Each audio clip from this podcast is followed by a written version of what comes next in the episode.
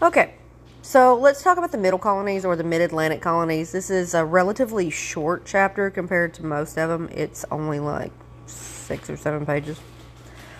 Now, we've already discussed the characteristics of the middle colonies and noted that those would include New York, Pennsylvania, New Jersey, and Delaware, that this would be uh, really great land for farming, and that the region would end up being known as the, the breadbasket colonies or the bread colonies because of the export of grain.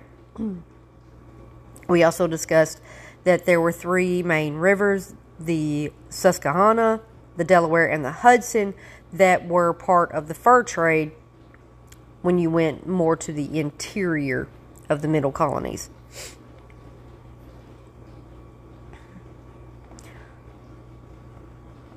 So we've already discussed New York and that it was a Dutch colony. It had a little bit of Swedish colony involved with it. You end up with, you know, New Amsterdam, which becomes New York City. They have that uh, patroon ship going on, which is kind of serfdom ish. And that it's more of a, a cosmopolitan town because there's around 18 languages that are going to be spoken in the 1640s alone, you know, by the 1640s. Uh, we discussed the challenges, how New Sweden kind of encroached on the Dutch lands, and that the Dutch force led by Peter Stuyvesant would actually end the Swedish Swedish rule and that those colonies are going to be absorbed by the New Netherlands. And then eventually, 1664, Charles II comes along. He is going to order the military removal of the Dutch from the New Netherlands. He's going to end up giving control of that area to his brother, who is the Duke of York.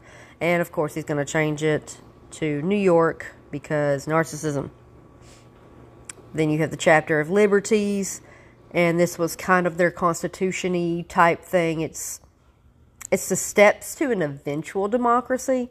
You know, excuse me.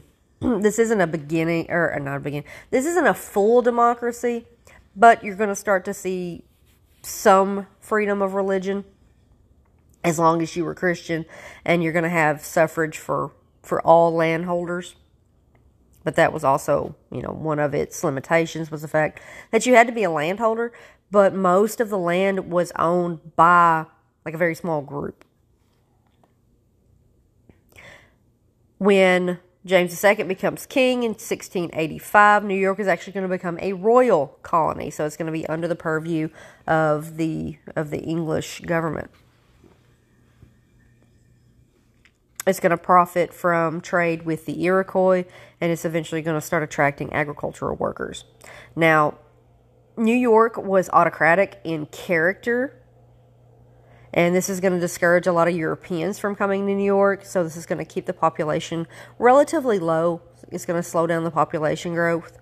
In 1691, there is going to be a rebellion called Leisler's Rebellion, and this is going to be in response to the this autocratic nature because there's this remnant of the patroon ships. There's going to be a lot of discontent because these huge estates are going to be parceled out to upper class whites, and you know this kind of pushes out the poor farmer. The governor of New York, Jacob Leisler, and he governed between 1689 and 1691. So a relatively short term, but you know, he did have some important impacts. One of those was being that he introduced some of the democratic practices that would end up staying in New York, and he's going to redistribute uh, some of the lands to the poor laborers. Now, because of this, the English government obviously is going to be upset about it because they want this to stay in the hands of the, you know, aristocrats. So they want to remove him. Now, there's going to be a combination of both poor whites and the farmers that are going to be led by Leisler, who are going to put up an armed resistance. They're going to be inspired by the glorious revolution that was over in England and the overthrow of the dominion of the New Eng- of New England. Now, ultimately, the revolt is going to fail. Leisler ends up being hanged, and the parceling out continues. But it's going to, dis, you know, dis- demonstrate this this growing discontent, this growing disaffection of the lower classes against the privileged classes. So this is going to be, you know, reminiscent of Bacon's rebellion that occurred about 15 years prior. There's going to be other rebellions that follow in the 18th century, like the Carolina Regulator Movement in 1739 and the Paxton Boys in Pennsylvania in 1764. So, speaking of Pennsylvania, it was founded 1681. This is going to be by the Quakers because the Quakers in England are going to emerge during the mid 1600s. They're also known as the Religious Society of Friends. They're nonconformist in nature, and they're going to be more radical than the Puritans in opposing authority. They're going to refuse to, re- to support the Anglican Church because remember, if you were not Anglican, you had to pay taxes. They're going to refuse to do this. They did not uh, pay their clergy and they didn't take any kind of like oaths of loyalty to you know governments. They also made no deference to authority authority figures, so you know obviously that's going to upset the, the autocratic government. Uh, but for the most part, they're actually pacifists. So this is going to be a problem too because they're going to refuse military service. They actually want to advocate a passive resistance. They wanted a simple and democratic government because they want religious and civic freedom. They also believed in what was called the inner light, so not scripture, not some kind of hierarchy like bishops and popes and whatnot. And they saw that all men were equal in God's eyes. And the Quakers, because of their beliefs, because of their, you know, flouting of authority, they're going to suffer per- persecution in New England and these other colonies for, you know, opposing this. So in comes William Penn. So in 1681, he's going to get this huge grant from the king. Sorry. Because the king owes his father money. His father has passed away, so now that money is owed to William. So in exchange for, you know, not paying him back, he gives him land over in the colonies. Now, there are two motives for William Penn in this colony. The first is to provide a religious haven for Quakers, and the second is to do this experiment with liberal ideas in government, while, of course, you know, making some kind of profit. Now, he calls this his holy experiment, and he allows religious toleration among most denominations, denominations in Pennsylvania. Now, Pennsylvania is also going to become the biggest and best advertised of all the colonies. They are going to distribute pamphlets as far as England, the Netherlands, France, and even Germany. Because Pennsylvania promised cheap land, freedom of religion, and a representative government, these these general, generous like land policies, um, you know, this freedom to worship, and the fact that you know regular people would have a say is going to attract a lot of immigrants. And this is going to include artisans like carpenters and masons. Now because it was successful in trading with native americans in the fur trade and became a major producer of grain there's going to be a lot of success for pennsylvania. You're going to have Swedes, Finns, and Dutch that are all going to become naturalized. So, you know, that's always a positive We've talked at one point that a a conquering tribe or a a conquering force, if you assimilate the people that you have conquered into your culture, they are less likely to try to rebel. They're less likely to try to rise up.